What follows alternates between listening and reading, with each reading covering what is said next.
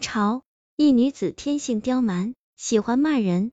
嫁人后与厉害的婆婆时常对骂。丈夫去外地赶考时，与婆婆对骂后，婆婆病倒，因不愿吃药而病死。丈夫中举归来，妻子一晚突然怪病，开始自己骂自己，不久直接将自己骂死。永乐年间，永州府有个叫何来凤的女子，这女子天生一张臭嘴，喜欢骂人吵架。早年和家中祖母吵架，直接把祖母给气死。十八岁时，何来凤嫁给当地一个秀才为妻。秀才叫李全，长得瘦弱内向，文质彬彬，不善言语。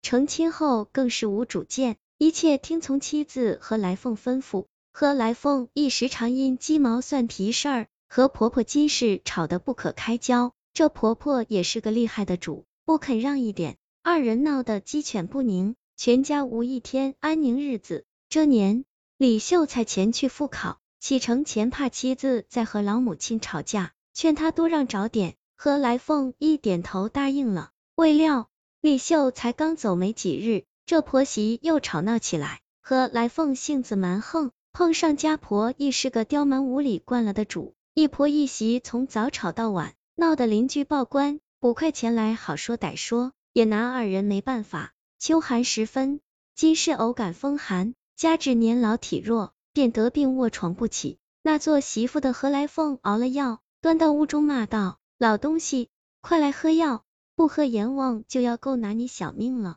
金氏性情硬，不喝药也不吃东西，饥饿病重几日。金氏终在夜里病逝。金氏一死，而还在远方考举，媳妇何来凤却在外人面前哭得死去活来。然后简单买来一口薄棺，将金氏入殓安葬。不久后，李秀才考的举人，敲锣打鼓的衣锦还乡。一听母亲已死去数月，当场就痛哭落泪。何来凤一时勉强挤出泪水，说道：“夫君，娘病时，奴家日夜照顾，抓了不少贵药熬汤伺候，可惜还是无力回天，未能等到你荣耀归来。”李全天以为真。说难得你这么孝顺，娘在泉下应得安息了。未料和来凤说谎一事，却流入阴间，被金氏听到。此间金氏正有鬼差领着，正要去投胎，一听媳妇睁眼说瞎话，如何孝顺，一股怨气莫名上来，就死活不愿入轮回。鬼差见他如此，只好放他回去，让他处理完人间事，再来轮回。数晚后。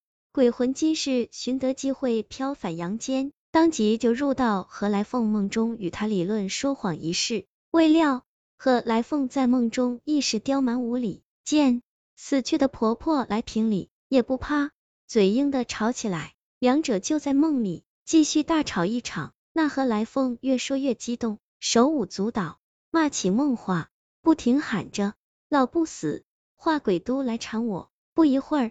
何来凤满身大汗的醒来，身边的李全便问他：“娘子，你做了甚噩梦？为何一直骂老不死的？”何来凤甚是心虚，搪塞几句就继续睡了。那今是托梦，反遭媳妇一顿大骂，越想越不服气，竟飘荡着魂魄，不再托梦，而是直接一下扑在他身上，附身上去。次日，何来凤一觉醒来，骂骂咧咧，嘴巴不停说话。尽是说自己的坏话，狠狠骂自己。丈夫见她行为古怪，忙问娘子：“你是甚回事？怎么一直骂自己？”被鬼附身的何来凤眼睛呆滞，没理李全的问话，无论是走路坐着都在骂自己，就连吃饭喝水嘴里也说个不停。夜里睡觉，何来凤睁着眼毫无睡意，嘴里嘀嘀咕咕说个不停。当晚就吓坏了李全。且认为他是中邪了。第二日，李全请来一巫婆，欲为妻子驱邪。那巫婆自是有点驱鬼本事，刚入李家，却立马就被何来凤骂得狗血淋头。巫婆气不打一处来，回嘴就吵，两者激骂半日。巫婆口干舌燥，脸色痛苦，知道是遇上对手了，自己敌不过，连银钱都不收，就灰溜溜的走了。此间，何来凤越骂越厉害。竟连续四个日夜不停说话，直至舌烂至喉，吃饮不得，苦熬七日，流泪暴毙。对于此事，李全也被吓得不轻，但他素来熟知媳妇长舌，嘴巴不饶人，招惹上什么邪物报复，亦是合情合理之事，自己并没有过多难过。筹办丧礼后，就把何来凤的尸体给葬埋了。何来凤魂魄下到黄泉路，刚好遇到金氏被鬼差押着去投胎，回想自己惨死的怪事，怀疑自己是被家婆害死。这两鬼当即就在奈何桥前吵了起来，声音尖锐激烈，怨气冲天。路上鬼魂纷纷侧目，鬼差更是头痛起来，见众鬼观望，不好用强硬手段。只得将他俩拉往阎罗殿，查明事情缘由。奈何来凤和金氏被鬼差押着来到阎罗大殿，阎王得知是何来凤理亏，多责怪他几句。没想到那何来凤刁蛮成性，死了变鬼还是死性不改，耍蛮起来，就连阎王爷都照骂不误。最终，何来凤被阎王判处勾蛇之刑，沦入十八层地狱。今世作为家母，死后为鬼却。害人，又背阴阳规律，被判到奈何桥边淘沙五十年，才得入轮回。李全不知此事，半年后又娶得一个女子为妻，这女子十分贤惠、温柔懂事，夫妻俩恩爱过起了安静祥和的小日子。佛家讲五毒心，其中的嗔之心是非常可怕的。嗔怒最常见的表现形式就是逞口舌之能，因一点小事就骂别人。